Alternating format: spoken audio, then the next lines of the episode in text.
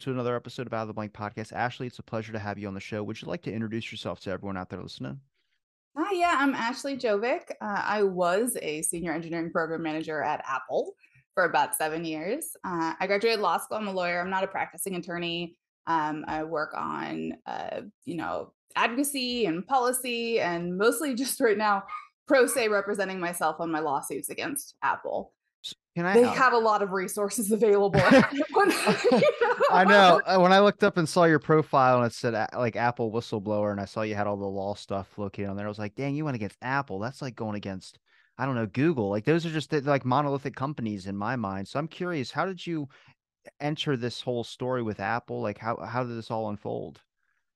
Yeah, so I was working in tech for like a decade. I was at Nike first and then Apple.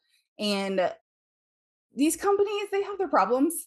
Like uh, they all seem to have you know some similar operational problems and politics and stuff but it was kind of an honor to get to work at you know high up positions at these companies doing such cool stuff that like i'm wearing the shoes the nike shoes and i'm like working on the supply chain to bring them about or i'm the person pushing the button to like actually send ios updates out. Yeah, like yeah, during yeah. the period of 2015 if you got an ios update there's a good chance that i pushed the button that you got it from me. Like that's like a life story kind of thing um but i didn't act i didn't love the corporate stuff and i wanted to do human rights law so i was in law school. Um but i was still you know doing very very well at apple. And then disaster unfolds in 2020 and early 2021 so i had moved into a new apartment complex in 2020 closer to my law school and i got sick within like a week like disabling ER sick, like fainting all the time. My heart was going nuts. I felt just like I was dying. I'd never had anything like that before. Fast forward like seven months, come to find out they had built these apartments on a bunch of toxic waste. And then fast forward a year and a half later, I realized also Apple's operating a secret semiconductor manufacturing plant right outside the windows of this apartment complex. And they're like venting all the crap into our windows that's been like this year has just been digging into that being like you're doing what? I'm like so used to like people being like oh it was built on top of an old cemetery but you're like nope just uh, built on top of a bunch of toxic waste. Yeah yeah and poorly mitigated and so california like you start talking to california people are like not all toxic waste is the same some of it is properly mitigated and they'll get in all the nuance so i i my initial reaction is to do that too because that's how you engage with them but generally i would prefer no toxic waste in the proximity Just of anything toxic is not that good no. I think that's why the word toxic exists but so to that point uh, as i learn oh i'm actually on all of these chemicals and um, the i talked to two chemical exposure doctors and they're like all of your symptoms are solvent expl- exposure. I had a depressed nervous system the fainting, the bradycardia, my heart rate like dramatically went much, much slower. You could see it on like my Apple Watch data. I had tumors, I had rashes, all this stuff that was up. They like screened me for everything like MS, fatal arrhythmias, brain tumors, and all this. And they're like, oh, it's actually solvent exposure. So somehow you were. And so I'm like asking a lot of fucking questions because I thought I was dying. And then they're just brushing it off like, oh, you're just on a dumpster. So that's why you're sick. Um, so I learned a lot about the history of Silicon Valley that in the 60s, 70s, 80s, there was an incredible amount of manufacturing.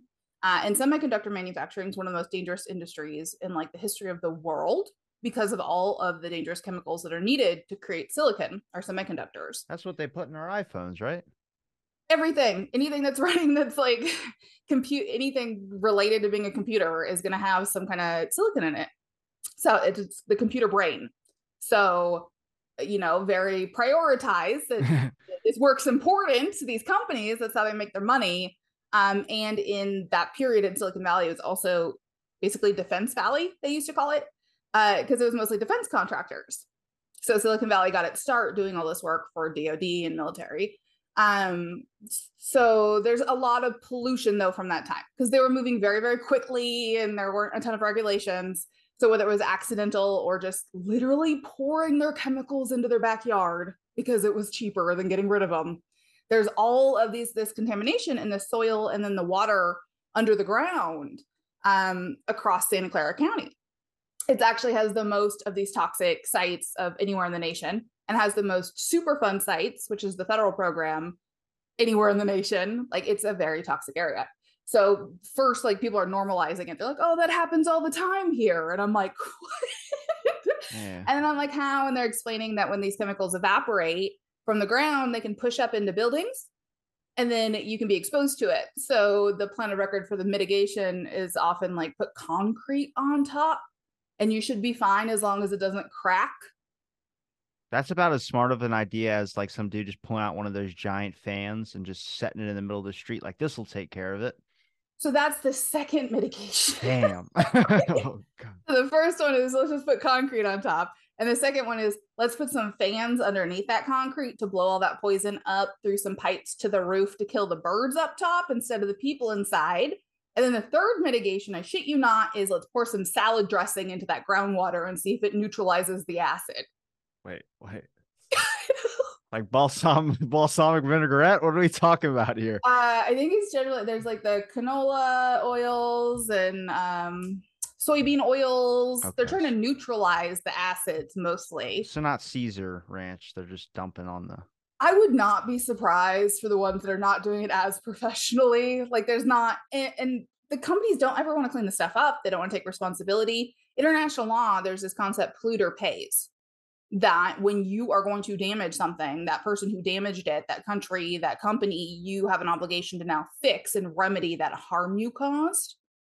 And the US has tries our own version of that I would think that if it was like with the DoD and all those in the early days of Silicon Valley that were like with the Defense Department that is funding a lot of these people to make these things, these micro whatever the the processors are, that they would probably have the tightest legal stuff possible to where there is no loophole to even get through that. I feel like you'd be shouting at a brick wall, basically. Correct, and that was one of my first things that I brought up. Is I'm like, if DoD did it, and DoD has the biggest budget of anyone on the entire planet, why can't DoD just clean up their crap? And they're like, we can't sue DoD because they're also the same government as us. So unless like the president made them, so to that point, like they're yeah, they won't do anything. So you're relying on these private companies, and you're saying, "Hey, polluter pays," and everywhere else, people clean up their mess, and they're like, mm, "No." It's a the, little, the reason- it's a little ironic that you're going to human rights law, and then you get set in that situation you know, at this point, so much crazy stuff, and we're only gonna like do like tip the iceberg in this conversation. Like, I can go on for like 20 hours of all the crazy stuff that's happened the last 20 um, two years. But I, I, I don't know. At this point, I feel like the universe was just kind of setting me up. But they're like, your version of human rights you're working on is just people getting poisoned by toxic waste and spied upon. Like those are your two. Before we get to like the spying on, like when you were getting sick at your apartment, did you go around and ask any other individuals at your apartment that like or anybody in the area if they were getting sick too or if they knew anything about this or was this strictly like the doctors talked about the solvent thing and you immediately started looking into the area? I mean, this all served up for what happened with Apple too. Is the property manager and developer is the wealthiest property developer in the country. It's Irvine Company, and so when I started talking to like lawyers and agencies, they're like, oh, be careful with Irvine. They're highly litigious and they're scary and they don't like bad PR. So I was encouraged to not reach out to neighbors because they uh, Irvine might just like sue me for defamation or something to get me to go away.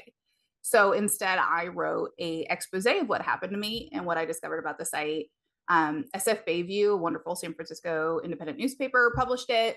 And I had a number of other victims quickly reach out who had other mysterious symptoms like me. Uh, women apparently get sicker from this exposure for a number of reasons our hormones and endocrine systems, and we have more body fat and all this. So there were several women who were very sick, like I was. Uh, so we bring that to the government. The government's not helping at all. Like they're like, we don't, unless you can prove all these chemicals down there and you can show them coming into your apartment and show them getting into you and have doctors sign off that that's exactly what caused it. And then maybe we ask irvine if they can test.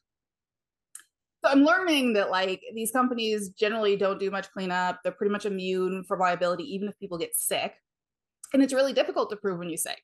So i tried to hire someone to like test the air to show it was in my air come to find it didn't match what was in the ground but this year it matched what's in apple's secret semiconductor factory. So now i can i was like oh look it was what they're venting out of their exhaust.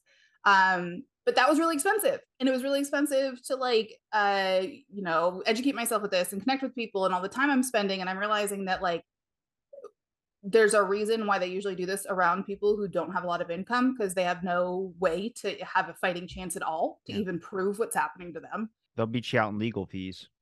Um, it's just it's impossible. So all of this is happening, and I'm getting like the enlightenment of this is a thing, and it's so frustrating and it's so harmful. And a lot of this is just like seems like basic due diligence that it could have been taken care of way up front to prevent such harm later. And then I get an email in my Apple email account uh, to me and the management team where I work saying Apple wanted to test for vapor intrusion at our office. And that's all they said. And they'd never told us that our office was a Superfund site, one of those federally overseen cleanup sites because it was so toxic. Uh, and they didn't explain what vapor intrusion was. So I took that opportunity after everything I had just gone through and I explained to them, and it was like managers, it wasn't even like, you know, the whole staff of, hey, so just, you know, a Superfund site is this federally overseen cleanup site. It's federal because it's so dangerous. Here's ours. Here's the EPA link to where our office, you know, the EPA documentation for it. And by vapor intrusion, they're they want to check to see if those chemicals from under the ground are pushing up through our floor and that concrete into our air. Now, do they expect people to just know this who live in California and might be getting a job in California because it's just common history there? Or did they give you a warning before you got the job there? Like like the first thing they should roll out on the carpet, like, hey, before you get your first paycheck, we want to let you know that this is built on top of one of those ancient burial grounds and you might get sick or something. Just toss that out to the side so I have the info. They absolutely will never do that. The only reason I knew is so I'd been in Infinite Loop for a couple years and I was transferring to a different team into this office. And one of my good friends, she grew up in the area. And when she was asking, she's like, Oh, what office are you in? And I, I said, I was like, Oh, 825 Stewart. And she's like, You know, that's a super fun site, right? And I'm like, What is a super fun? She's like, Not fun, fund. Fund. There's a D. Very unfun. And so she explains it to me. And then like when she tells it to me and I realize they never told me. And she's like, oh yeah, and like Infinite Loops on a cleanup site and Apple Park's on a Superfund site Plume, too. And I'm like, you know, you inherently know that they don't want you to know that no one told you. And then as I go through this with the, the apartments, and I'm like, why didn't they tell us about at least the toxic waste underneath? And they're like, they're not legally obligated to if you're a tenant. They only have to disclose it if it's a real property transfer. And I'm like, what the fuck? is it? And so there's and then there's um there's a federal right to know, which I started learning about and became a very tense point of contention between me and Apple. Um, so federal right to know, uh, if you're a worker and you're working like at a manufacturing plant, your employer is supposed to tell you what industrial chemicals you're around, give those material data sheets of like um, safety precautions and what kind of issues they could cause and how to treat spills and all of that. And so when I'm complaining about my Apple office, which turns into this whole thing, because they were not properly overseeing it at all, it was lots of negligence. They found a ton of safety issues when the EPA raided the office based on my disclosures and found a ton of issues. Um, but I was like, Apple, why don't you tell us? Don't we have a right to know if we're exposed to chemicals? And Apple's like, we weren't testing the air. So there's no evidence you were exposed to chemicals.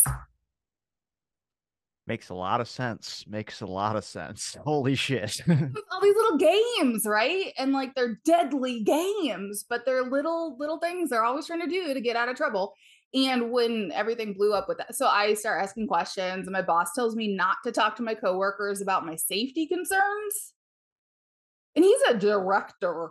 And I like escalate to my other boss, my senior director, like 700 people, 40 countries. And they're just like, yeah, don't freak people out, you know, just just be chill. And I'm like, be chill. So I start, and then I start immediately getting retaliated upon from like HR itself. So what I later learned is I what I stumbled into is Apple realized back in 2020 that they were the ones that probably made me sick because they were actually had a bunch of chemical releases of very serious dangerous chemicals uh, including ones that were like exactly matching all my symptoms I just want to say I know we're laughing about this now, but I understand the pain that you probably went through dealing with all this, and I'm very sorry for that. I had a similar experience at my work, so I can understand like this the business manipulation aspect. It sucks and it really hurts and it makes you feel like you don't have any power in some things. And I think that's it's wrong. And I'm sorry that you went through this. I appreciate that and sorry for you too. I do try to keep it upbeat so people will listen because otherwise i just cry and then they cry and we all cry and like it's hard to even talk about it.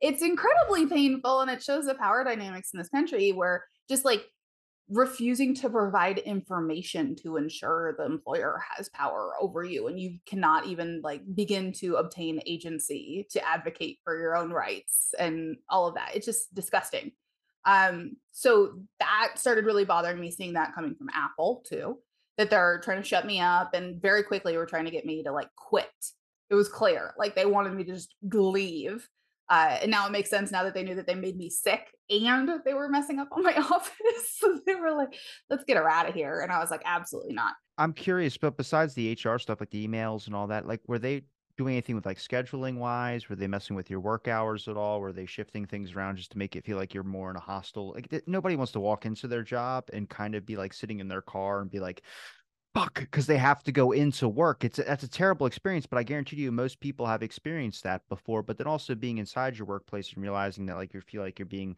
kind of singled out or just pushed out just because you might have something that could be important to other employees i mean you're doing the right thing by trying to at least ask people and just be like hey is anybody aware of this? Like this is leaking in our office and you know i saw a guy spreading salad dressing you know out on the street and i'm a little curious So actually, to the last little bit of that before we move on, and let's go deep in this because it's important. Um, but Apple in like June, so they they send the email late March, and they're retaliating. Everything is crazy, and like it's like June. They send me an email being like, by the way, there's a bunch of cracks in the floor, and we're gonna seal them all before we test the duct tape. Now. They brought duct tape. I bet you. I think they actually sealed them because when the EPA showed up, it was like freshly sealed. But I was like, you need to test the air before you seal them because that's exactly how vapor intrusion occurs. And we're going to have no idea what our chemical exposure was for seven years if you seal it before you test. You also need to report that to the EPA. That's a change of circumstances because your mitigation system is now compromised and has been for some time. And Apple's like, we're absolutely not telling the EPA. And I'm like, I'm going to tell the EPA. And then now let's go through the checklist of retaliation. That's crazy because you got to think for your own health. Like you would want to know how much you were exposed to chemical wise, and if they're looking at more of like a lawsuit aspect for them, uh, being sued for whatever by the EPA, then you get you you're but you need the info. That's important to anybody that was in that office to understand if you're going to have some long term health effects that are eventually going to pop up. So there's generally about 100 people in that office at any time. If you think about over seven years, you probably have like 400 and 500 going in and out. And then you have lifetime cancer. When cancer shows up in some organ, it usually doesn't, and they didn't have a risk. And then you go back and you try to find out. And I'm doing everything I can to document both that semiconductor manufacturing plant's crazy fucking behavior of just venting all these poisonous gases uh, into apartments and a child's playground. I should not. Uh, and then this office, because, you know, it could be 20 years from now, but then you're going to have some cancer cluster maybe, and they're going to want to sue and they need the evidence of what happened. So when I asked, hey, I want you to test the air before you seal these cracks, cracks is how vapor intrusion occurs, unless you've not, unless you poured a lot of salad dressing in the building, you know. And I said, I want to know for cancer monitoring. Cancer monitoring was in the email, and they're like, no. And that that for me fundamentally, I think permanently changed my relationship with corporations, capitalism, my views of employment, my views of labor rights. Um, I was, you know, I was high up at Apple. I was like four levels down from Tim Cook. I was in meetings with executives all the time. I was also a huge position at, I was in charge of uh, software releases for Nike's entire supply chain. You know, I have these really amazing roles that even if I wasn't super excited about like corporate culture stuff, like again, I was trying to go into human rights law, it was still kind of a privilege. And I was still under this illusion um, of what that was. And for that conversation about the cracks in the floor and them refusing to test and me saying, Do we have a right to know? And they say, No, you do not have a right to know. Like those conversations for me, I will never be the same or view employment the same way of just realizing how disposable human beings are to corporations, despite what they might say about loyalty or family or whatever they literally did not care if I lived or died and wanted to make it harder for me to prove if they were killing me. Yeah, especially if something of this magnitude, especially when you're going to board meetings and things of the sort, and you kind of feel like you're part of the group there, like, oh, I'm high up and I'm with everybody. And then you get an email that sounds like, wait a minute, I should be angry at you. You shouldn't be angry at me. But they turn the tables on you. It's like every time I go, I've ever been in a court case, not for like illegal reasons, but like I sued John Hopkins in one. And like when I'm in there, I was like, I got the document back and I looked at it and I was like, did I win? Because I don't feel like I won. They're like, you won. I was like, okay. Because like that, that's how they do it though. They immediately make even the victim sometimes feel like they're the one that broke a crime or did something. I'm just like, I don't understand what's happening. It's a power play. And that's what they were doing when they emailed you and told you you don't need to know. It's like, don't get angry at me, man. I'm gonna I think I do have the right to know. Well, and then they're going through the checklist. So there, there's wonderful writing out there. So I recently published a piece about whistleblower retaliation and I suggest everyone like go read that, but also read all the footnotes, all those studies I said in those footnotes. There's incredible research. Jacqueline Garrick, who is a DoD whistleblower, also published this whistleblower retaliation checklist where she like quantitatively uh, discusses how frequent certain types of retaliation are. Like you have a 90% chance of most of these things happening to you and describes them with their the correct terminology. Um, so as I raise the concerns, they tell me to stop talking to my coworkers that's immediately them starting to try to ostracize and alienate me. They don't want me, you know, talking to other people, getting support from other people. They want me to feel like I'll get in trouble if I talk to my coworkers. Um, I get that as feedback as like a warning. So then they start leaning into me raising concerns as me being disruptive, irrational, that kind of stuff, right? So, and then that's immediately gaslighting me too. the gaslighting where I have a very valid concern and they're treating me like it's not a valid concern. And in fact, I'm causing problems, even though I know, you know, I have a valid concern about the cracks in the floor with the cancer chemicals coming yeah. up from them.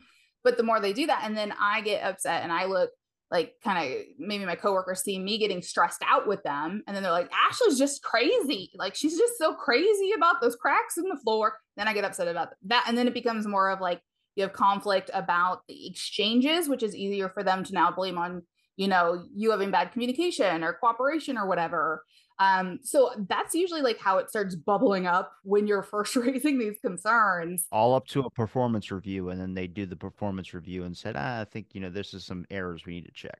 They're loading everything up for three things: for a bad performance review, for an investigation into you for something, and firing you. Uh, and four, their defense if you sue them, right? So from that very beginning, they're trying to discredit you. They're trying to make sure that no one else is supporting your side of things because you don't, they don't want witnesses who could say that like, well, yeah, we saw it, we agreed with her, and they were doing all this crazy stuff.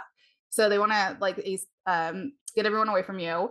Uh, they also want to turn your coworkers against you because that's how they create their like false investigations. Is they need someone to complain about you so then they can investigate you for whatever you know? So they start like uh, finding ways to cause division i mean this is the same stuff they do with union busting too. They always find ways to like get everyone just like at each other's throats and fighting each other instead of organizing against the company. So they're going to try to do some of that kind of stuff or create situations where you might step into a trap that they use against you.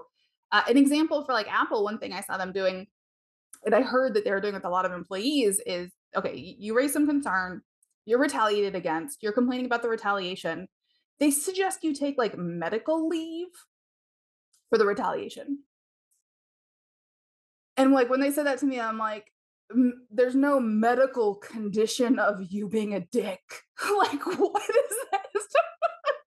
right. So, but they, they were doing this frequently. And not only does it gaslight that it's somehow your problem, like you should seek psychiatric treatment for whatever it is you're talking about, but I heard from multiple people that if they do it without an actual justification, they're then accused of fraud.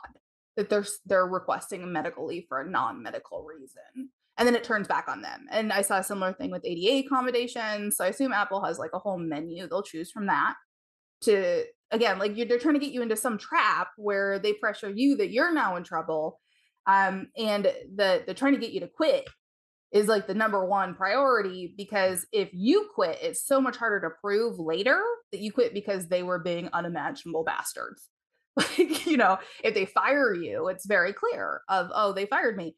But like if I quit because any reasonable person would have just walked away at that moment, that's much harder to prove in court. So they want you to just walk away.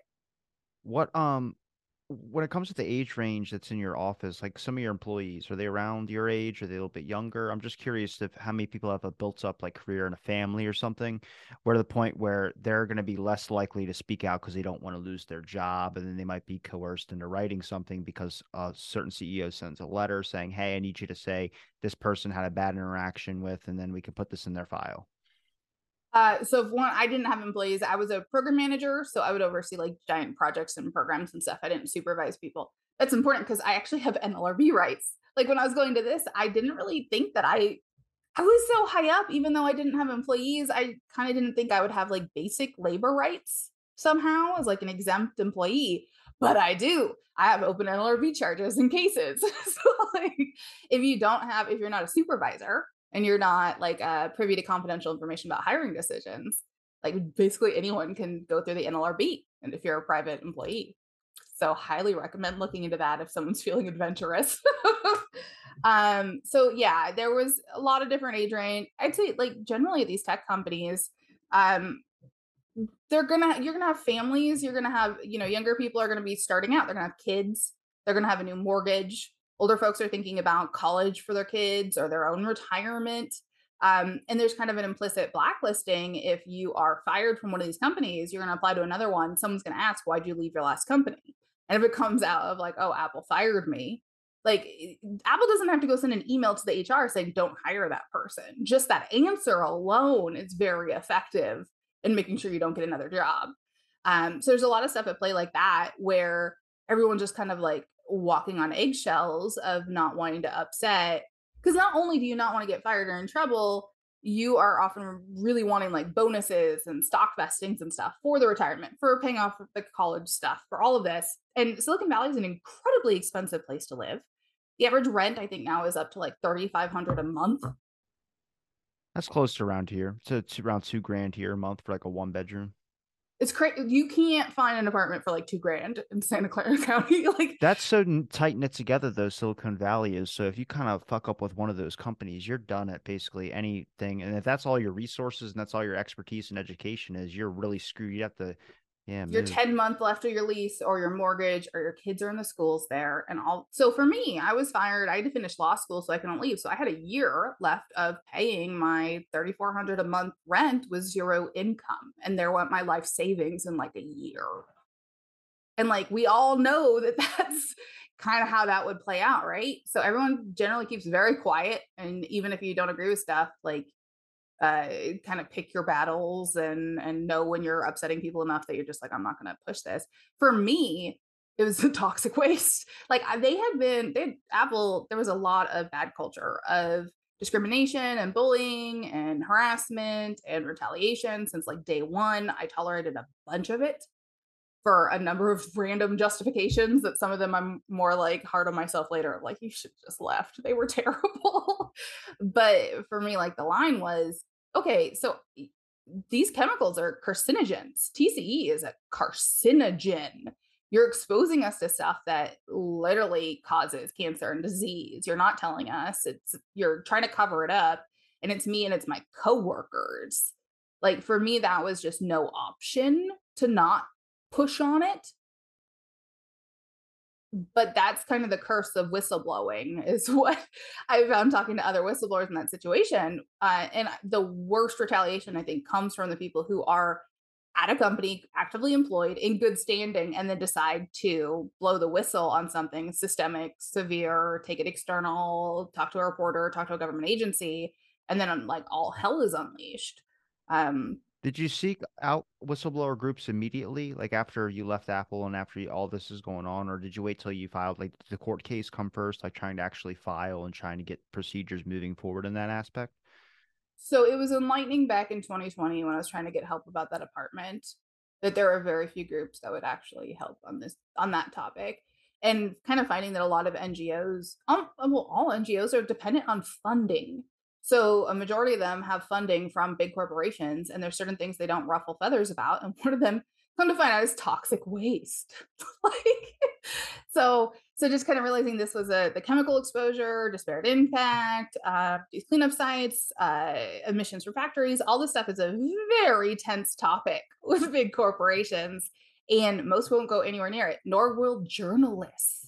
Which is why I published my own expose because I couldn't get anyone to write about it and they all kind of admitted like it'll just make people upset people being the corporations so as i was going through this stuff with apple i already kind of knew i was going to be on my own um that i wasn't going to have a ton of support by the topic and then realizing that a lot of reporters are very scared of apple and Apple has a long history of intimidating reporters and publishers and stuff. I shouldn't be laughing about that one either. Like that's another one. Like go read about it and you'll cry of how they've bullied uh, in court and with uh, publishing to ensure they're always kind of the winner and everything. Um, so I was dealing with like a lot of shenanigans from the press at the beginning too. One of the ways that I was retaliated upon early on was the HR lady uh, opened a non-consensual sexism investigation into my boss on my behalf. When I was like, "Can you talk to my boss about labor laws?" He told me not to talk about safety. Like I'm not an expert, but I'm pretty sure he can't say that. And she's like, "How about instead?" Well, he said something like sexist alongside it, of course. Uh, and she's like, I'm going to go investigate the sexism thing instead. And I was like, no, they're just going to retaliate. Like, absolutely do not do that. That will end my career at Apple. And she's like, I'm doing it. And she like doxed me to another director who had like sexually harassed me a couple years prior. And so they were setting it up so I would get retaliated by that investigation. And then that would cause me to want to quit. Again, like just there's always a huge menu of like ways they're going to try to destroy you. Um, and a lot of the press early on was like focusing on that sexism stuff. And I realized later that it was a lot of like the access journalism, and it seems like they were probably doing it for Apple. So the story wasn't about the toxic waste or the spying or the paramilitaries or the, you know, the other stuff I was complaining about. Um, and it was just kind of focused on that. So hopefully it would like burn out quickly, I assume was the intent. But I don't burn out. that's a that's a good thing. Um, yeah. Do you eh, the independent media the and anybody else there's that one paper that published your expose or was there anybody that was willing to pick up the story? I mean did even apple even make a statement about it even if it i mean i saw that you put on your website that they, they had a tweet about an allegation. Had tweeted it but i saw you also live tweet things as well too about the things um, that you were at least trying to expose, like, or at least the harassment that they were doing to you. Which I mean, I think everyone knows that harassment happens from these companies, but it seems like we don't have a lot of information or stories to be able to look up and find a whole lot. I've looked up some and I've seen a couple here and there, but from what I've heard from different experiences, I think there's a lot more than what's being said. Agreed, and also just how it plays out. So, okay, the way things are listening to me right now, and I use an iPhone. Fuck. Um, uh, we should get into that too. Put that on the agenda. Um, okay. So I did get pretty good press coverage in 2021. Um, like New York Times, Financial Times, Bloomberg, all kinds of big papers. But um, it was generally kind of focused more on the sexism stuff and employment complaints. Very few would talk about the the toxic waste stuff. Um, Financial Times did on like September 2nd. And apparently Apple got very mad. very bad. Uh, so it was it was kind of a mess, and then it was kind of joined with um, some unionizing efforts that were going on, which was great, and some other employee activism. But it like I think because it sounded weird to have a section separate about toxic waste, and they're all too afraid to do one just on toxic waste, it just kind of got like lost. Um, and I really quickly realized I did not like depending on the press to bring stuff out because there's so much access journalism with Apple specifically. I think Apple, Google, Tesla, Amazon are probably the worst actors in this field where they come to find out make sure that all papers have like just one like apple will have the apple reporter and that's the only person that does the apple reporting including like gadget reviews and going to events and pr is also the person supposed to be writing about like labor issues. Which is problematic. Because they need access to the pr department. They need access to the events. They're not going to upset the company so as I started seeing that and seeing some of the ways that um, like the framing of my story that I was not happy about and kind of just the reporter's response, I had started just kind of tweeting as stuff was happening.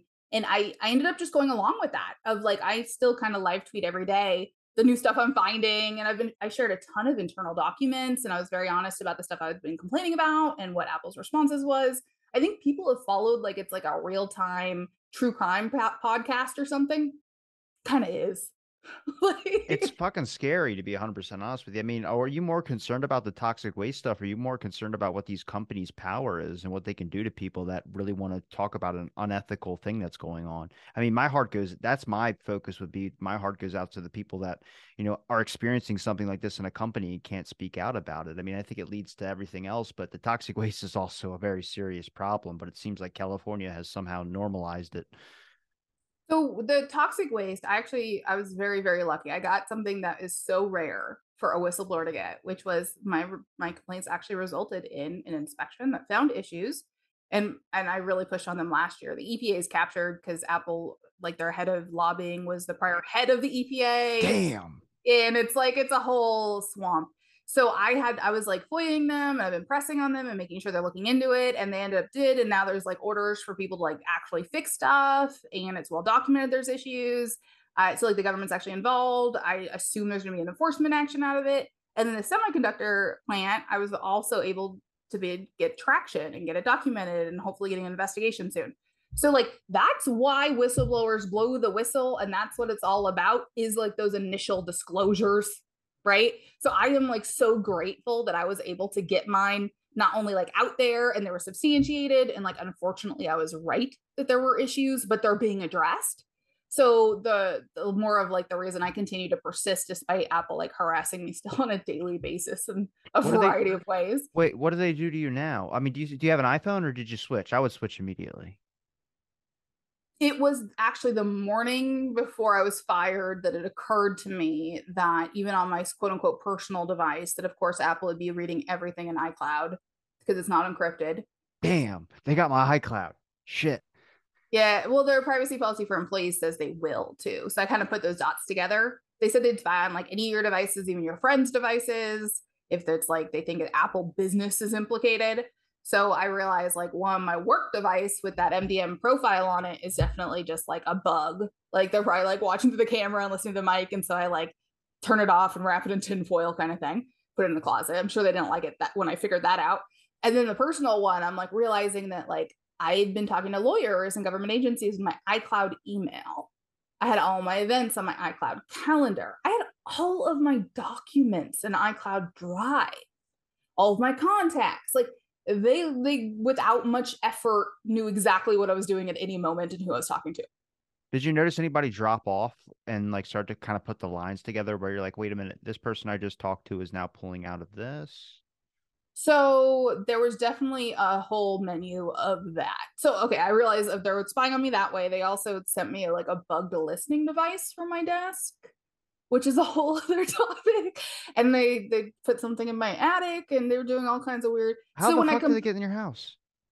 This is a whole thing, and I oh my god, look, my heart goes to you for my heart goes out to you right now. This is crazy because it's literally like I wouldn't. I don't like. I already said I wouldn't mess with like I. I, I really poke a lot of shade at Disney because I look at a lot of bad things and I've looked at their past and everything. And everyone's like, you don't want to do that. And I'm like, well, eh, look. I mean, they're just horrible companies. I'm not afraid of them. And then I start looking into like what they can control, and I'm like, oh shit. Like I would be really screwed if they decided that I was a problem and then would just like, hey, can't say these types of things to go after you. That's like going after Google. I couldn't imagine going after Apple. I would have to switch phones. I would have to do so much, but also I don't know what's connected to Apple. I hopefully my email's not, but I use my email on my phone and I record. If you talk to someone else who's using an iCloud account too, so this also occurred to me. This is also why I've started pushing really hard for antitrust reform. Is Apple and Google are in incredible situations if they want to spy on their employees or anyone talking about them because they basically own the two platforms for email, the operating system, everything. And then you look at the carriers too, like AT and T, T-Mobile can see everything too. So it's like there's a there's a handful where like there's no escaping them whatever you do. I think I get the email that I got sent a while back. There's a guy who was on Joe Rogan. Um, his name is Robert Epstein, I think his name is. He talked about Google, and I had sent him a, from my Gmail account like an invite to the podcast, and he sent me this. I mean, it was a very brutal email. Um, but he was like, "How dare you send it from a Gmail account?" And I was like, "I didn't even think about it, bro. I swear to God, I would have sent it from Yahoo if I would have known." But he told me to get like this uh, encrypted email thing. I, did the same. Someone sends me something from an iCloud, and I'm like, "What is wrong with you? Get a Proton Mail right now." yeah, see, that's the thing is like a lot of people. I, I, guess I never send anything really private over my emails. That would be anything. I mean, that I wouldn't talk about on a podcast or something. But then I also don't know how far they can go through my email to be able to get other messages or other things that could just be off my computer. You know what I mean? I mean, if a company like one of these ones we're talking about wants to go after you. One, they have all your data that's on their servers, whether it's from your devices or your friends' devices. Mind you, also, you know, these devices gather stuff without us knowing all the time too. The GPS data, where their phones are next to each other. Uh, they have that thing where like apparently they like listen in the background for the infrasound for like advertising at grocery stores and stuff and track where you're at. Right. So they have all of that crazy ass data then they can also just go buy that third party uh, the data profile stuff that we have no legislation protecting us about right now so they can buy even more data And then these companies, so one of the things I started protesting towards the end, okay, so all the hazardous waste stuff is happening, all this retaliation. They suspend me and tell me I can't talk to my like any of the coworkers and I can't go to the I was going to the office the next day to take pictures of the cracks in the floor before they fixed them. And then they removed me from the workplace and all workplace interactions. And I had like coworkers trying to take pictures for me. So I'm like pissed and I know they're going to fire me. So I'm filing all these government charges too. But this is where it like starts occurring to me of like, who is this company I'm working for? Because they're acting like ghouls. It's damn This Dick like Cheney the- is who it is. It's You Dick, know? Dick Cheney in a black uh, cloak or something. Well, I mean, it's kind of worse than that. So I had started looking at the board of directors too, because there was also a conflict. My Apple office was the TRW Superfund. TRW was a defense manufacturer that was acquired by Northrop Grumman. The longtime executive of TRW Microwave, mine was a TRW Microwave building. They actually apparently were like a NRO project building the mass surveillance satellites in my Apple office. like I've been just unearthing the most crazy stuff through all the FOIA requests in the history. But the the longtime executive of TRW and then CEO of Northrop Grumman, so definitely was in that office, knew about that office, knew that office was a Superfund, knew that office was vacant for like a decade before Apple suddenly moved in. Uh, his name is Ronald Sugar. He is on the board of directors of Apple. He is the chair of the Finance and Audit Committee since 2010. I'm so fucking curious what happened after Steve Jobs died. Jesus. So, I mean, and then I start looking at their board and I realize there's Northrop Grumman, there's Boeing, there's BlackRock. Oh, uh. Arthur Oh, now doing this like immortality project, that Calico thing, where he wants to make it so people can live forever. So they're doing these weird medical experiments. And I'm just looking at it, I'm like, Apple is really good at marketing because they're they're like not just like one of the others. Like I think they're actually really bad, like really bad. God. And I, I'm digging into lawsuits. Like I want to see how they dealt with uh, dealt with employees too. That was like that first week I was suspended, where I was like, "What's going to happen?" And one of my very favorite cases ever, and of the Apple ones, is this Benko v. Apple, and it changed the trajectory of how I approached Apple. It was a hardware engineering manager who, in 2013, found out one of his employees was embezzling and reported the embezzlement to his leadership, which was my or- my organization when I was fired. Um, and they told him to look the other way because she was a high performer. So just let her keep embezzling. And you know, our contracts say like you have a duty to make sure that you report issues and make sure they're dealt with. Otherwise, you're also liable for whatever is happening, right? So he escalates again and brings it to HR, and HR is like, "Oh, thank you. Yeah, she should be fired. No embezzlement, but also you're fired because you're a snitch." So Joshua Benko decides to sue Apple, and Apple does not deny it. Apple to the court says we fired him because he reported embezzlement, but we can fire people for whatever reason we want to. We're Apple, and the judge did not have it. Uh, so he was trying to argue um, his termination was a violation of public policy, and Apple said, uh, you know, crimes have nothing to do with public policy, and the judge is like, I think fundamental to public policy is a workplace free of crime. Apple.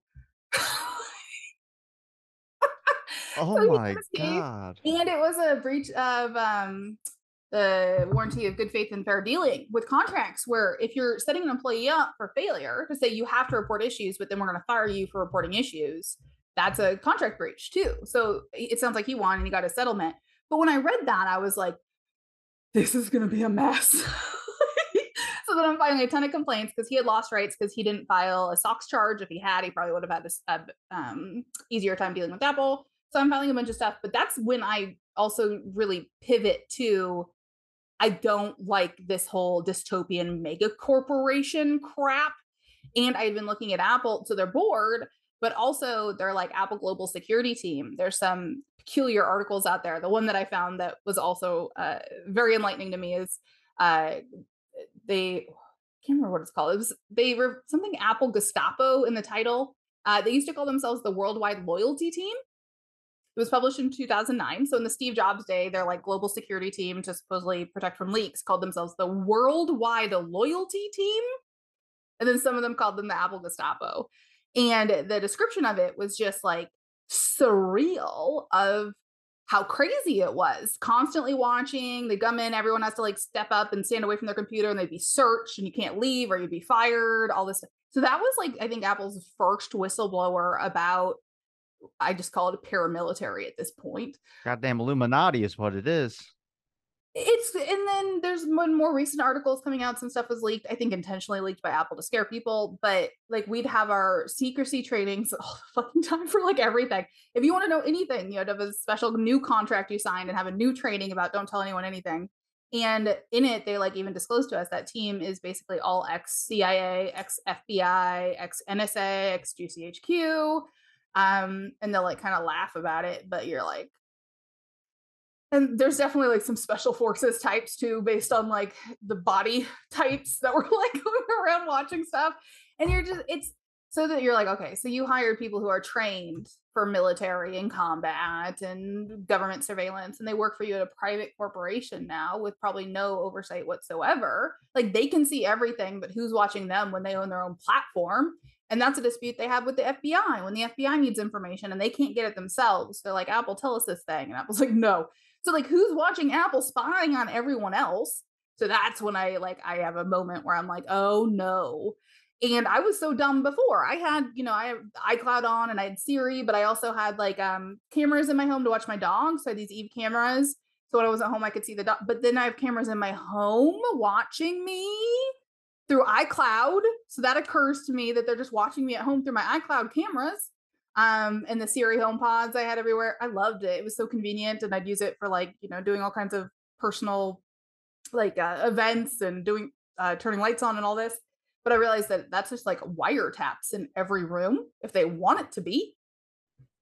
Does that now? Do they have a relationship with like Amazon and other big monolithic companies like that, to where they can access other things if they could just? I'm sure they probably have some type of agreement where they could just be like, "Hey, real quick, you know, we have a problem with this guy or this girl, and we just want to look into their cameras. Uh, you mind if we just borrow your Amazon Alexa recording just to be able to hear what's going on in the background?" I'm with you, Robbie. My brain went there too, oh, and I think, I think so. There's no proof of it, but why wouldn't they? Because they're all going to want help spying on their own employees. And the the when I make that allegation, the piece of uh, evidence that I cite to substantiate that I think it's a valid allegation that should be looked into.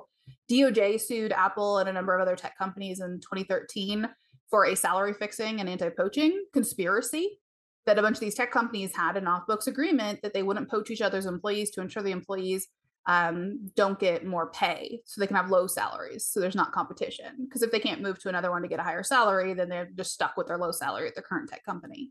So doj sued them they settled it was like over 400 million dollars um, and then there's civil suits about it too. So like if they're already in cahoots about how to abuse their employees it seems like a given that their global security teams would also be in cahoots on this and i would be shocked if they weren't. Well that would be evidence of a pre-existing relationship with, between them. Of un, like conspiring for unlawful conduct you know? So that also has kind of fundamentally changed my life especially since i decided there's all these decision points along the way with this stuff um, for whistleblower i mean a lot of whistleblowers no one ever thinks really that you're you're a whistleblower when you just see something that's wrong and you're like telling someone you think would look into it and fix the wrong thing and then somehow like you find yourself as a whistleblower because people just get upset and retaliate against you and then you have to decide how far am i going to push it where is this going to go? That journey is challenging.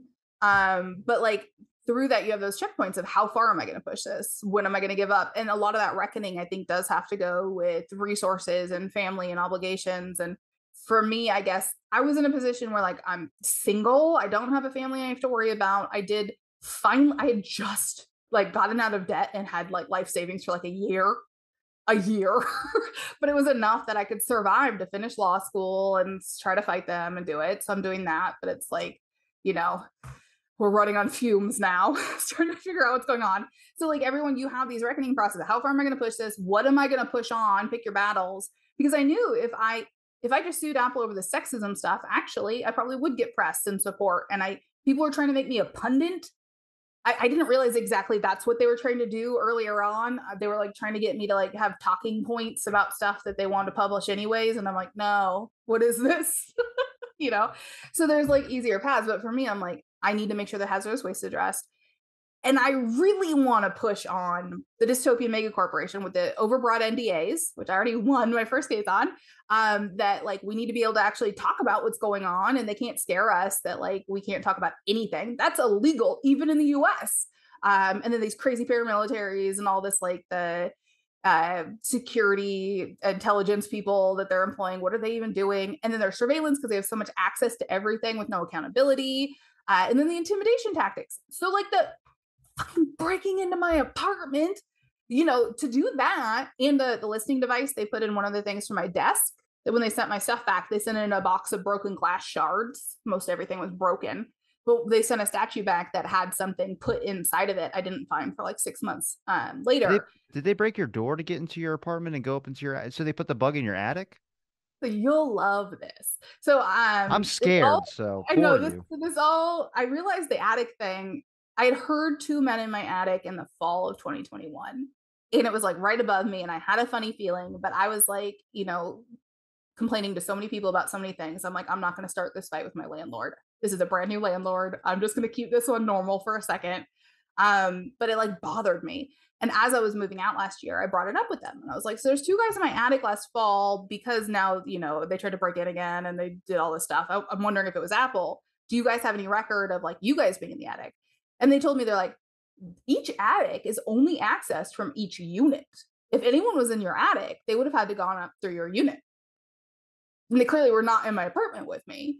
So I poke my head up and I look around, and the units are just like separated with very thin plywood. And like the the root cause problem to all of this, and I threw a fit when I moved in, is my the locks on my door were digital only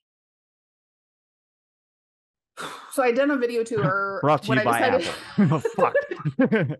it was. Oh so my I, god. Not officially, but there it's all Apple executives and ex-Apple employees. So it like basically looks like I wrote an article about this because I was so upset. This is why people live in the woods. This is why people live in the woods. I'm like, did they just let them in? Did they hack in? Either way, but there were vacant units around mine. So they must have either hacked in or got let into one of the vacant units, gone up, moved the plywood, did whatever they're doing, and then left um and whatever they installed there was like cords and cables and stuff up there. The landlord's like that was not us. And then talking to people they're like well if they're hiring ex fbi they probably just intercepted your internet directly from the attic and put surveillance stuff up there like the fbi would. And so like when when you brought it up and i immediately like kind of went into the fetal position is like this is something that bothers me on so many levels beyond my own personal trauma that like to the point of they must have thought they'd never get caught. They must have thought if they're caught, the cops would not do anything about it. They must think that the FBI would never look into them for this kind of stuff. Uh, you know, just a whole list of the the feeling of impunity for them to do something like that. It's one thing is that when you have the FBI agents and you have like just it, I don't know how long that relationship's been going. I mean, I look back at like uh, I was a while studying bioweapons on my podcast talking to historians and everything. And there's a thing called the Vigo Ordnance Plant. And one of the things who bought this old bioweapons plant was Pfizer. And I've never heard that name before the pandemic. And I was like, what the hell is this? And I looked it into it and they've had they've had a relationship for a very, very, very long time, like bioweapons and all this type of stuff. And I was like, okay, so not even go down that conspiratorial rabbit hole, but I go, how many relationships do the government have with tech companies and things of other sorts that are very impactful into our lives? And you can look at Google, you can look at a bunch of stuff, and they use it for minor stuff, but it always escalates. So if I go, if they look at you and how big your case is, and they go, well, how much of this person is going to be a problem? Should we just give them a payout and then not have to worry about this later down the road? Or can we just push this away? And I think at this point, your case is really, really strong, but it's about getting your voice heard in a sense as well too i mean how many people are going to want to interfere with a company like apple google and other things and i don't know to what extent even how deeper the story really goes but well, I, I think the problem, point, the reason they kept escalating is like I think what they did is criminal to start. 100. Like b- both the cover up at the office, but especially with that semiconductor manufacturing plant, and then covering that up, and then all of that. So I think because we had one short conversation about a settlement before they well before they suspended me, and it was like they would pay me what I would have got if I just stayed for like a year and a half anyways. It was like 600 grand and I wouldn't sign an NDA and they said that's fine. But then I was like I don't want to sign a litigation waiver either. If you think you're remedying my harm, I wouldn't have standing to sue again, so I don't want to sign a waiver. And they were like no. And now I realize it's they knew I'm going to get cancer from all of their carcinogens. But like then it never really came up again formally and i think it's because they must have realized that if they admit any culpability of what they've done it's going to probably catch them if and when there is a criminal case against them for some you're about to have a bunch of people stepping forward. You know they did a really good job of shutting people up though. Like uh, people are even telling they're like oh it's very clear what happens when you report complaints now what they did to you. So the message has been received of like really chilling, which is another reason why I pushed so hard on the NDAs. So in October of 2021, um, I filed complaints to the NLRB with basically Apple's entire employment agreements and their uh, employee policies and confidentiality policies, and the policy that says they'll spy on us 24 7 if they want to. And I said, I believe these violate federal law. Uh, and I had been taking labor law. So I was like in my textbook being with Apple's policies, being like, oh, that's illegal. That's illegal. That's super illegal. You can't do that. And I had filed it, um, and they tried really hard to suppress that story too in October. It was so frustrating. Um, but I finally got my decision on January 30th this year, where uh, NLRB agreed with me that it does violate um, labor laws. So Apple's going to have to rewrite their NDAs and employment policies now, nationally at least. Maybe have to do uh, internationally too, depending. Uh, but I'm very proud of that one. Now, does that affect any other issues where they could point back to something and be like, "These, this, there's, this is a violation," but they're like, "Well, actually, we updated it, so there's not a violation there anymore." So the NLRB has a catch for that, from what I've seen, because otherwise employers would just always do that. So even if they try to fix it, they still have to like make uh, repairs for what they did prior. So it might, and like these cases don't end with you have money. Colored eyes. Yeah. That's so fucking cool. Thank you. I'm sorry, I just noticed that. I was You're like, the "Holy first person shit!" to notice over video. Good eye. Yeah. Um, what was I saying? We're talking about the Oh, so uh, like with these policy charges, they don't end with money unless you settle. And I was like from the beginning, I'm like, I'm not settling these. You're fixing your NDAs. They suck. Because like Apple's NDAs say that anything that's not made public by Apple is confidential and proprietary, which they even told us included things like where we work, what our job is, what we had for lunch. Like it's just so stupid. So they like they prided themselves on being the most secretive company in the world. And it came like my mind realized as I was going through this reckoning process, it's to cover up all their malfeasance. Like that's not just some quirky tech thing for them. Like they're always up to so much crap, and so they don't want anyone talking like putting the pieces together. Because like as I've been researching and putting the pieces together, that's where I'm like, oh, let me tell you about Ronald Sugar. Let me tell you about their semiconductor plant. Let me tell you know, because the more you dig, the more you see. So they're trying to shut everyone up and make it so people are too afraid to report stuff to the government. They had told me they prefer that employees do not report potential violations of the law directly to the government. They said report to us and we'll we'll deal with it. And I was like, no. So like I rat them out to the EPA. They didn't like that. I had talked to coworkers about my concerns about just workplace stuff. They're like, don't do that. I'm like, that's illegal. They're doing the government tactic, CYA. Well, uh, I think Ronald Sugar has probably had a lot of influence on the board. Like looking at him, he's a character and he's on a lot of boards. He's been on the Chevron board since 2005. So he's also, I assume you know Steven Donziger's story with Chevron, the lawyer who sued him in uh, South America, and then Chevron sued him and got him like incarcerated Ooh, I for didn't just. hear about that. Oh, you should look up Steven Donziger. Poor Steven. He finally got like his ankle bracelet off. He's just a human rights lawyer who went after Chevron and they destroyed him. He's still fighting though. Um, but like that's also Ron Sugar, who's, the lead director on that board. Um, so working in the DoD, especially like CIA and um, NRO work for 20, 30 years, uh, there was a shift in the way that Apple handled um, some of their secrecy processes when he joined the board. It actually, I don't know how familiar you are with the inner workings of that stuff, but the BYEMAN control system, have you heard of that? Mm-mm. It's like um for especially NRO, they were using the system of disclosures where like every little thing needs its own disclosure and you'll be disclosed on a sub thing, but not the overall thing. And people working together wouldn't even know what the other people are working on because it was so secret. This is like when they're building those mass surveillance satellites, but no one knows they're mass surveillance satellites yet. Just a toaster. That's what it is. I know. so like that's what Apple ended up doing, where we'd have all these disclosure processes. They go out of their way to make sure that we didn't know what each other are working on, and they started doing all these like military like trainings. And I think merging it with like the Steve Jobs era worldwide loyalty team has just turned into this sick culture of secrecy and not sharing information and not talking to each other. So that really bothered me, um, and that's why I went really hard after these NDAs and was absolutely not willing to take a settlement. So to to like get a resolution on those cases, they're going to have to fix their policies. They probably will have to issue an apology for their prior ones, they will have to admit that they violated federal law and send notices to employees. Depending on how egregious it is, sometimes like the CEO has to read it out loud during like a live meeting, that kind of stuff. Um, so I very much look forward to that.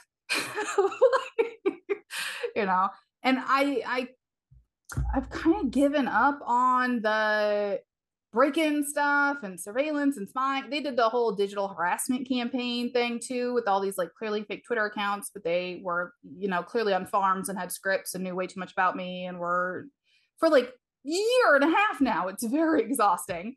Um, but Apple is in such a position with the FBI.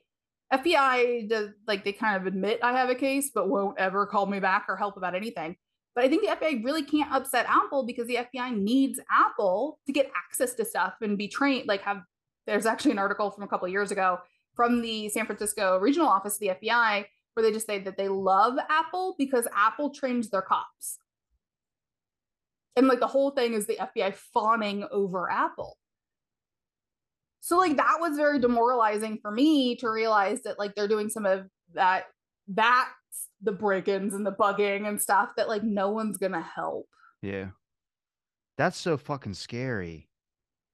It, so I moved to New York away from California as soon as I graduated law school. I want to be really far away because they basically own Silicon Valley. They own that whole county. Damn, you couldn't have picked a place with like I don't know, a better apartment listing or something like that. That's like expensive as shit over there too in New York. Oh, not New York City. Okay. I'm in upstate, and everyone's like, "That's not New York," and I'm like, "What is it then?" They're like, "Not New York," and I'm I would like, have built a house in the woods somewhere, but like twenty dollars rent. That's all it is, or something. Good God.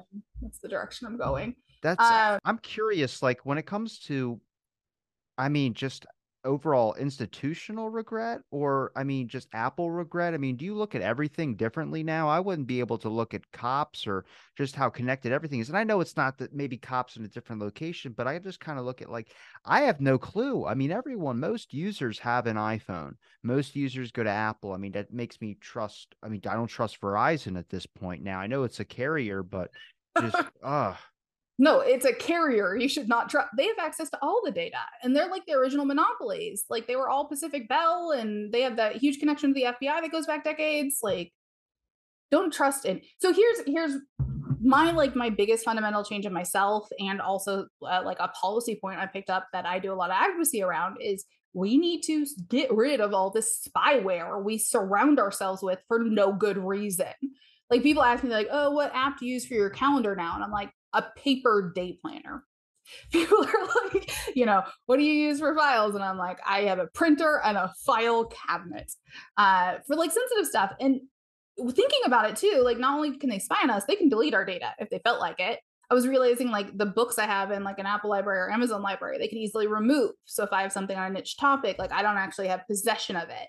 So between like I actually want to have control over my things, uh, but also I don't want them watching everything I'm doing. Um, and somehow we got tricked into thinking we need these smart speakers, we need all these cameras in our houses all the time.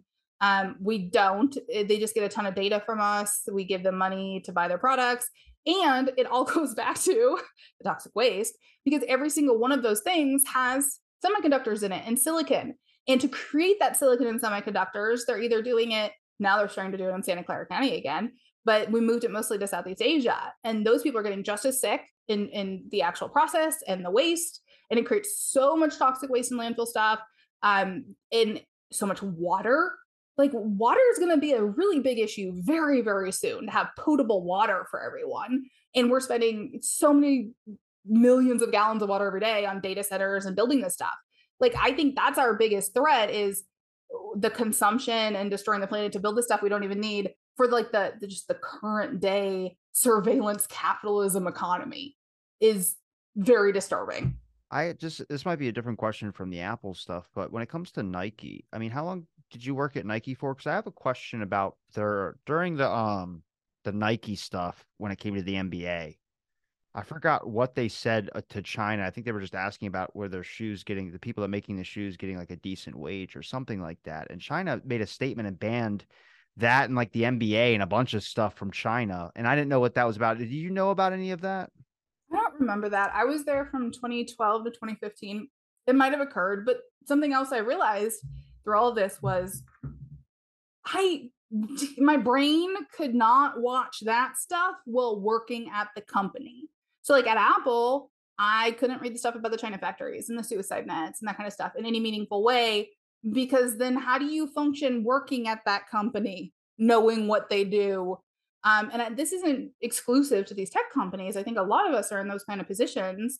Uh, a lot most companies in the us are very exploitive you know? Um, so it's hard sometimes to sit with what they're doing and still be have to like participate and have that work. So it, that was something that looking back i regret though of like i expected more from myself kind of thing of like if it upset you you should have just left um and i think that's also why they create such like cultures of loyalty and the whole family thing but and... they also farm kind of younger kids as well too at least people like in their early 30s or either uh, mid 20s late 20s and it's like at that point you're already kind of like being like what the fuck am i going to do with my life and i want to get on a career path and then you get this amazing job at apple or google or any of these types of things and i have friends that are my age i'm 25 but i have friends that are just got a job at Google or something like that. They're like, I'm set. I'm ready to go. I'm like, yeah, see, that's the stuff that starts. It's like what happens when like you're not going to ever want to do anything to upset that company. You're thank God that you have the job. So of course, I mean, it makes perfect sense. And it's a really, it's like a devil's bargain. I mean, do you sit on the board of like, I feel so unjustified by whatever's going on in here that I want to step up and say something about some unethical concerns?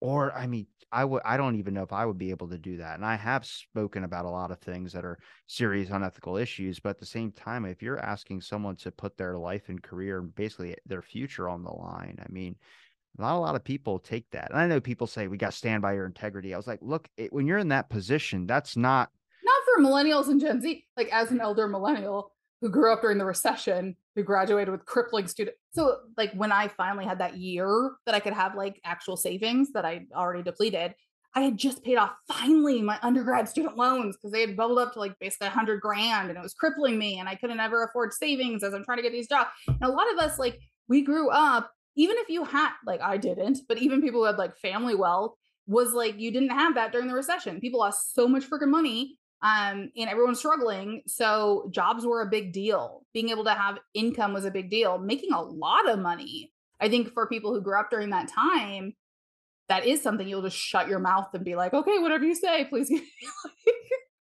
you know, it's scary. Because the thought process goes in your head of like, oh, of course I'll step up. Like when you hear someone's experience, you go, I would have stepped up too and done the same thing. In the moment is a different thing and especially when it impacts your future. I mean, do you, do you think that like even with the Apple stuff, like if you ever won the lawsuit, or if you ever got like a good settlement or just something or just good justice in the whole area of what stuff is being unjust, but do you think that you would be ever free from Apple just having? I feel like you're monitored the rest of your life.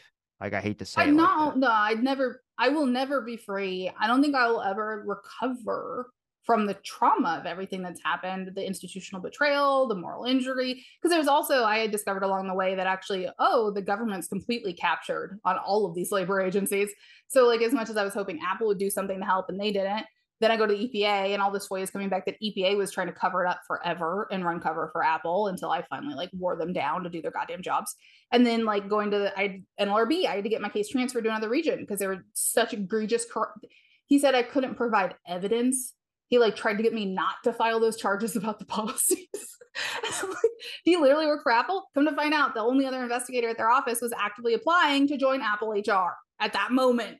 So like going through that process too, like you you lose faith in democracy. You're like, do it. Do we actually have a democracy? It feels like corporations literally just run everything, and can do whatever they want.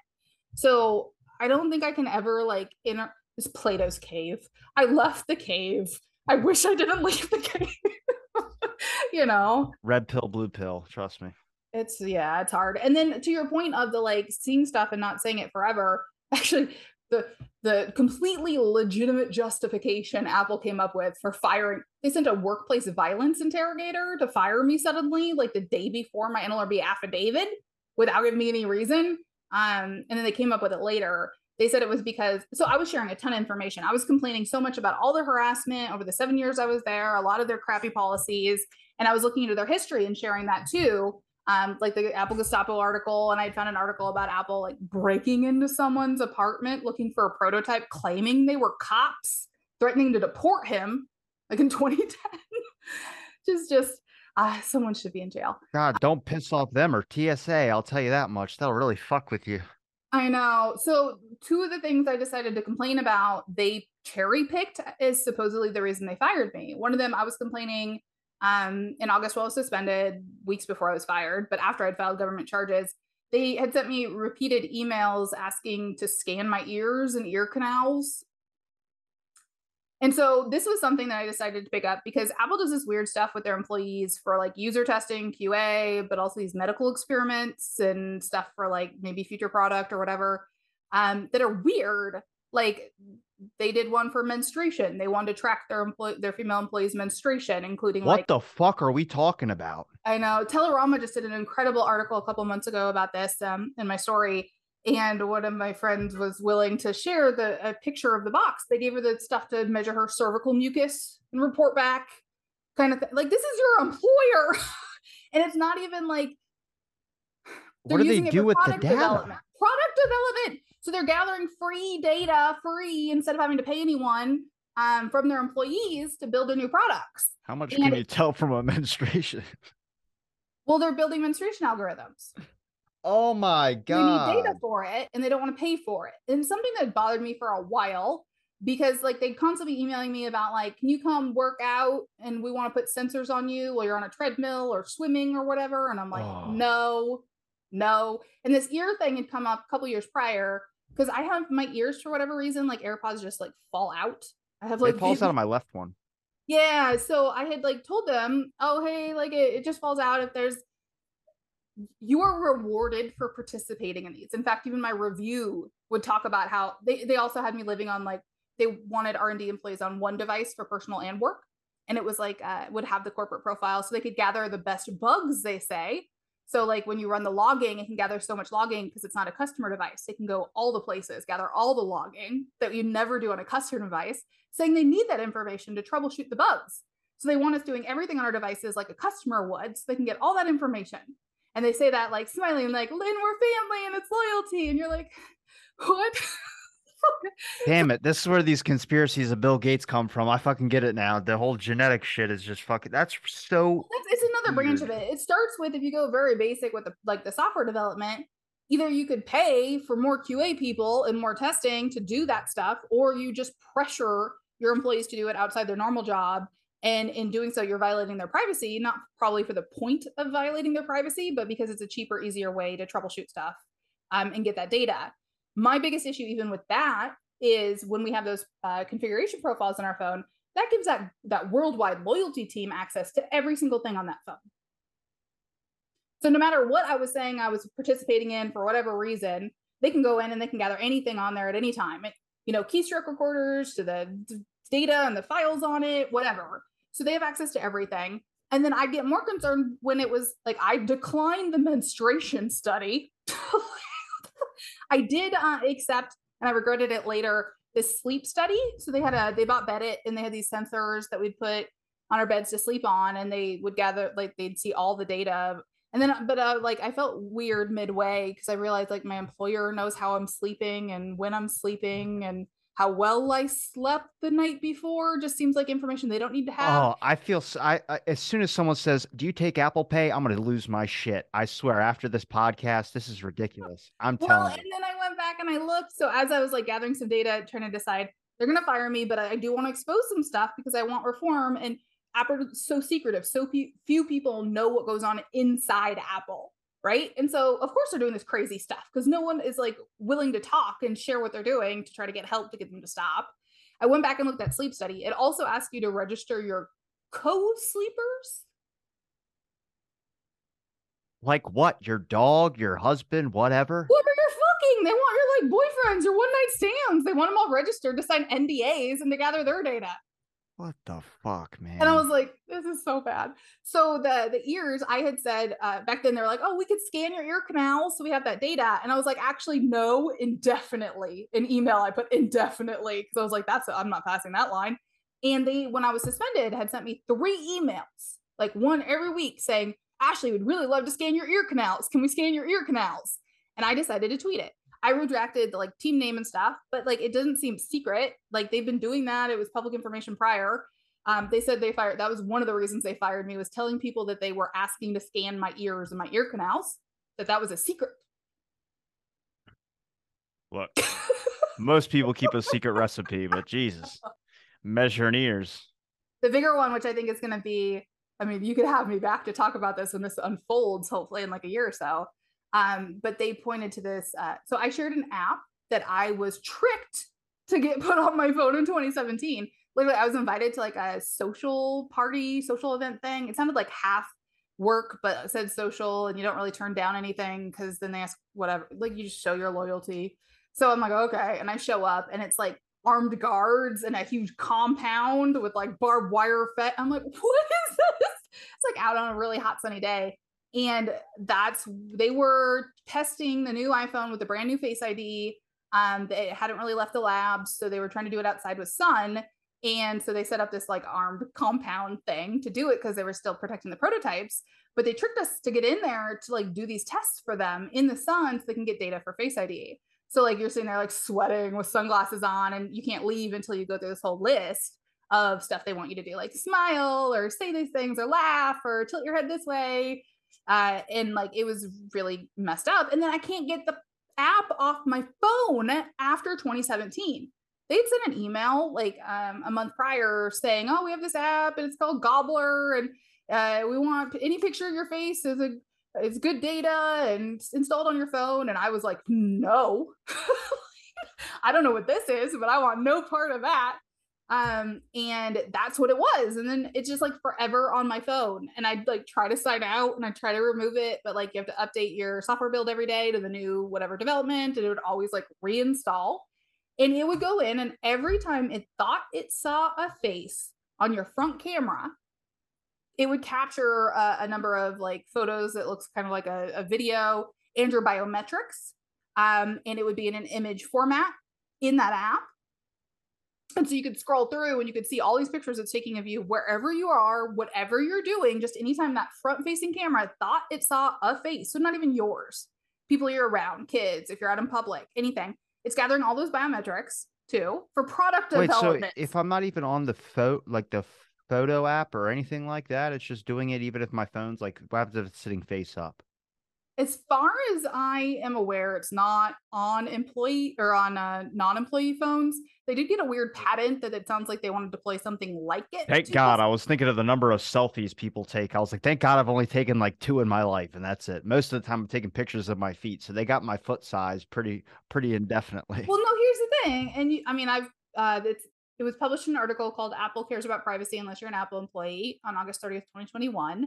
Um, Gizmodo wrote a wonderful article about it after Apple sent me like a letter saying, stop talking about this. And I got a lawyer to tell them to cease and desist their harassment of me, and they never replied. Please stop talking about this, but do you mind taking our year exam just once? Come on. Word to God. So that one's uh, Apple Wander fired. They settled on an absurd excuse, and it talks about this in depth. Um, so they said that me disclosing that app was secret because it was product related. And so that was justification to fire me. I just shared that it, it was called the face gobbler. I didn't want it on my phone. It was on my phone. It was, oh, so you were saying like, oh, selfies. No, it was set up so anytime anything moves in front of that camera, even if your phone's like off black, there's no signal, there's no like alert or signal it's doing it. Just as if that camera's up, it's constantly watching. And anytime it thinks it sees a face, it captures all these images and biometrics. So like some of it is stuff where it was just on my desk and I'm working and it can see part of my face. So it's capturing me as I'm talking and doing stuff. And I shared a very redacted, which I didn't even think I had to redact it, but I did just to be careful, um, series of these videos of me, of it capturing me doing stuff without me knowing clearly. It had taken naked pictures of me. There was a picture of me in the bathroom. Um, and I feel it's probably actually illegal. yeah, 100%. right? Um, because again, they're saying they're using this for product development, which is a problem anyways. Is it actually consensual data to build your products? There's an FTC concern. And I filed that with FTC of like Face ID was built on non-consensual images of naked employees in their bathrooms. You should look into that. like what the fuck? But then you you also have it's capturing non-employee information, right? If I'm next, if you and I were in the same room together having this conversation and I had that phone just sitting on the table, it probably would have captured 20 different images of you and your biometrics and then Apple saying now, if I had warned you or told you that was happening, I'd be fired. Good luck. I look like Tom Holland, so it's all right. but it's like it's these secret images. Like you can't do that. That's what scares me is money off of it. I've caught my phone a couple of times, um, just recording things, and looked at it like, what? Why is that say the red recording thing's going? And I'm not recording on any apps. Nothing's open. I've closed everything out. I've you know cleared every single thing and it's still doing the recording thing and then it just cuts off and i was like i don't know it's a bug or glitch in my phone or something like that? I'm not saying anything important i looked through your history of all the interviews you've done you're probably being spied on by someone. What's the point of conversation if you can't talk about? I did get recommended by a few top names um, to get a certain thing with my email um, just to make sure it's not like. But I always lose email. I don't care. Well, why can't I talk about things? I don't understand why people get so offended. I'm not. I'm not sparking up any dangerous things. I'm just kind of trying to get the info out there. So I highly recommend the encrypted email. Proton Mail is what I've been using. Uh, Signal's not perfect because it doesn't encrypt on rest, but at least it encrypts while stuff is transferred. So like if they have access to your physical desktop, they can still read all your messages on Signal. So I warn people like don't don't think that it's like completely secret. If it's secret, like leave your phones at home and go talk on a park bench. like it's maybe secret. Um, and then for like computers and phones, cover your cameras. My God, people. Like I am so embarrassed. I went so long without covering all of my cameras. And then now, like um, my desktop computers don't have cameras. So I have an external one that I'll plug in for a meeting like this, and then I unplug it. So there's nothing that could even activate to watch me. I only use this computer to do this. So thank God for that. Cause I don't, but also yeah. my phone. I use my phone when like I'm drinking or something. If I'm like scrolling on TikTok and laughing at funny videos or I'm hanging out with friends, that scares me. I don't know. Like that, that phone thing is like, I try to use my social media as less as possible. Uh, I have ADHD, so I tend to get a lot of input and not enough output. I feel like, so I tend to get anxiety and just shut it off but I'm now going to think about even using the phone for anything. I actually took my card off of all my, and it sucks because with Apple, you have to have your thing on there. You have to have your card on there on your account. And I'm like, well, why can't I remove it? Like, we need a card on file. I'm like, for what? I don't make any purchases. So that scares me because I know they they're probably the ones that get hacked the most just because it's a top priority phone. There's just so much data in one place too. So I just caution people. There's a lot of stuff that you, even if someone's like, oh, they never come after me or I have nothing to hide, I'm like, it will take two seconds of your time to get a little sticky thing to put over your camera and just keep over your camera. Just do it. Well, like the gobbler thing, because it was taking pictures of anyone around me. And then Apple comes out and formally says if I had told anyone it was taking these secret videos of them and capturing their biometrics, that I would have been fired. So then I can't tell anyone and it's secretly spying on them and violating Apple's actual supposed privacy policy for customers because they said like, that's that's not part of it. If you're standing or you're talking next to an apple employee right?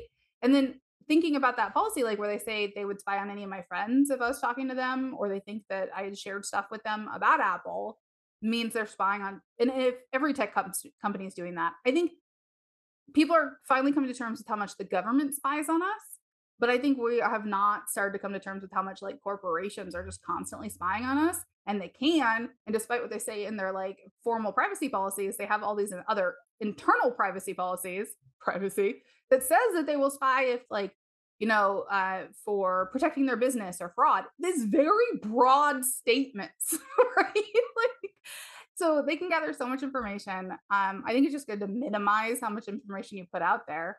But for me so like when apple sent me that saying that's why they fired me i could tell they just picked the closest thing they thought they could that maybe they could try to argue is somehow product related.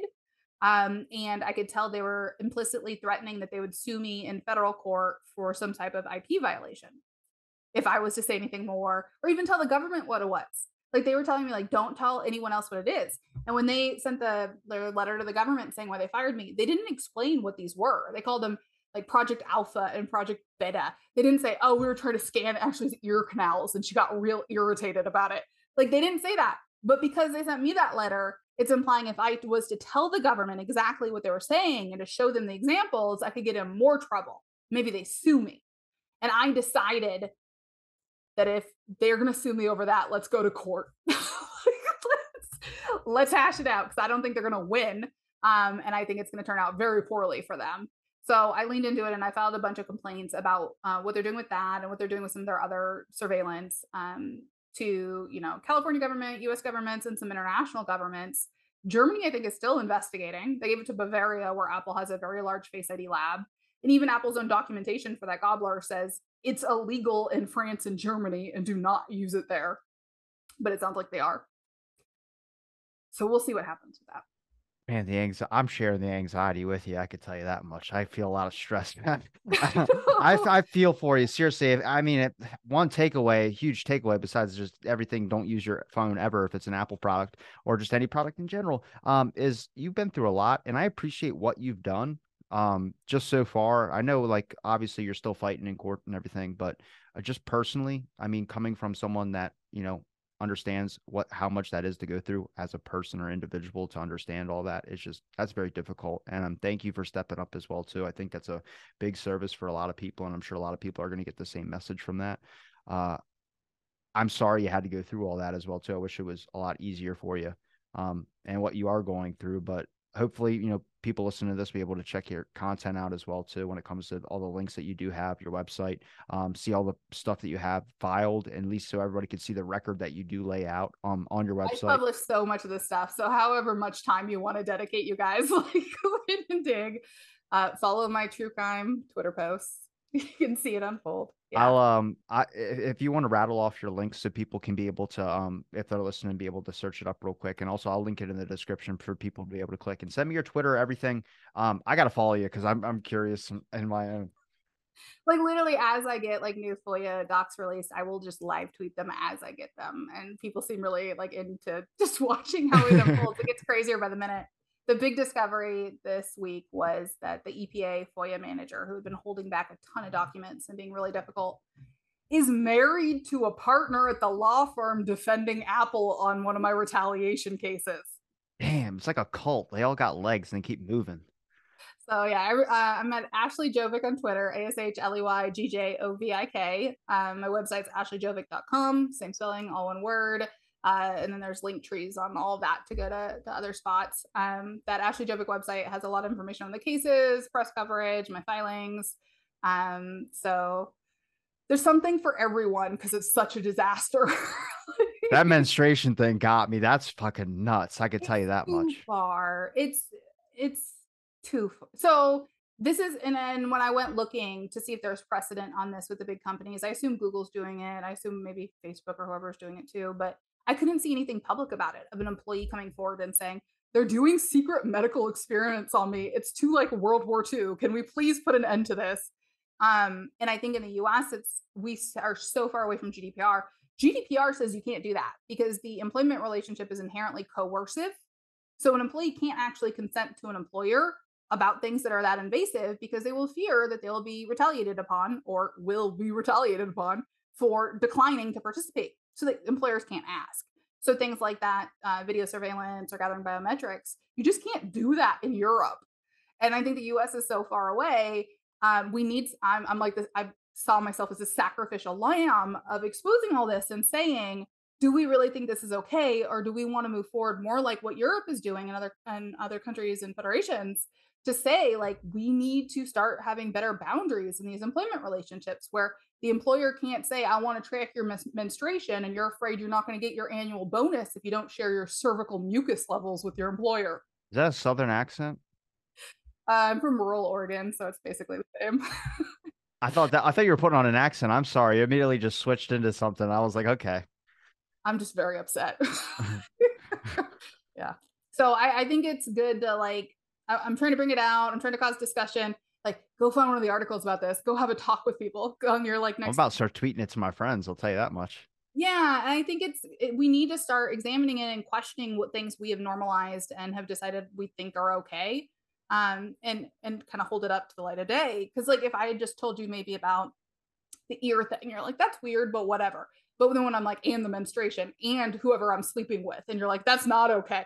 You know i think it, we we normalize a lot of it but it gets so bad it gets so egregious that hopefully that can trigger us to be like maybe we shouldn't be doing this at all. Maybe they should just pay actual people who are consenting to go do separately. I, I talked to a couple people on my show from other countries about emerging technologies and how fast they're encroaching onto like uh, birth control and things of this sort. Where it's like, well, this is like very like period trackers apps a real thing.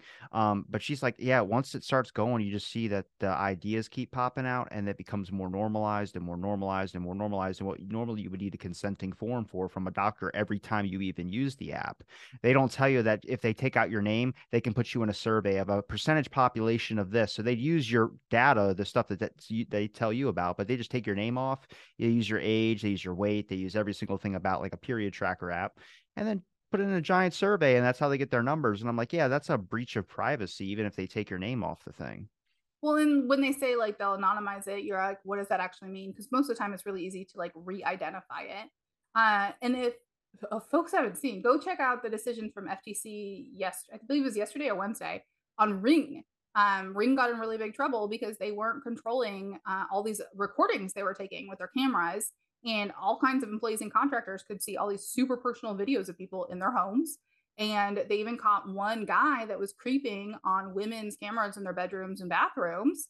It sounds like there was a whistleblower, uh, like who tried to raise it to her boss, being like, "The dude's creeping on all these women," and the boss was like, "It's fine." And then the complaint says that the boss realized it was an issue when it was only pretty women the guy Damn. was creeping on like so you see i saw that and i'm like that's so everything about that's so loaded. I could talk about this for seven hours. What are we doing? So the lack of controls of who has access to the data what are they doing? Why are they even doing it and flagging issues and then like a qualitative decision like that of when is it creepy means like you have no governance. You clearly have no internal controls or governance. What are, so the ftc said that and said like part of your remedy needs to be actually creating oversight programs and records and tracking and documentation. You need to delete all this crap. You need to delete any algorithms you built off these non-consensual recordings. Um, and then they're supposed to like uh, they requested like issuing an apology to consumers saying so we did some bad stuff but we're going to be better. Like, so it's good to see that there's some movement starting here, but it really is with this egregious. It was like mine of like pictures of naked women in their bathrooms and their bedrooms seems to be the only thing that finally pushes it over the cliff. like, yeah. Ashley, I we've been talking for about an hour and a half, a little bit longer. Um, I, I, appreciate the time you gave me to talk on my show. Seriously, you're welcome back anytime. I'm sure once I start diving through your Twitter a little bit and looking through some of the articles that you have uh, posted about, I'll have you right back on because I'd love to talk to you again. It was a pleasure. Um, like I said, thank you so much for giving me the time to speak on my show. Is there anything you want to say to out there out there to anybody listening? Any warnings? Any advice? Yeah, the uh, we'll link to my whistleblower article I just published to the whistleblower retaliation article. I think it's I just want people to be aware that, especially in the US, when you raise issues, it seems more likely that, not seems, data shows it's way more likely than not that you'll just be retaliated upon. And it's rare for issues to go forward. So that doesn't mean people shouldn't bring issues forward, but I do encourage people to use that threshold of like, is it, some people say, like, are people going to die? Then you're a whistleblower. If people aren't going to die, you're not a whistleblower. I think it should be like a lower threshold than that, but um, properly prepare yourself that there will be probably an uh, antagonistic response. So as much information as you can gather, evidence, prepare yourself with PR, pre- prepare yourself with your families, all of that. Um, I do recommend, if possible, like anonymous reporting. Like if I could go back and find a way that I could have stayed anonymous, I probably would have. like if I had a time machine. Um, so at the same time though like the more people are willing to reveal what's going on in some of these mysterious companies i think is so needed right now because we really don't know what they're up to. Um, so i hope to see more people coming forward. Uh, i hope that we can get some whistleblower reforms. I also i've been whistleblowing on the whistleblower retaliation i faced so i encourage others if they are willing and dealing with that to do the same so people have a better idea of how terrible it is and that we need actual reform like it should be criminal to do break into your whistleblower's house to install surveillance equipment. Common sense. Um, common sense. Yeah. Yeah. So um I'm gonna link all your links in the description. Like I said, it's been a pleasure talking with you. Thanks everybody for listening to this episode of Out of the Blank Podcast.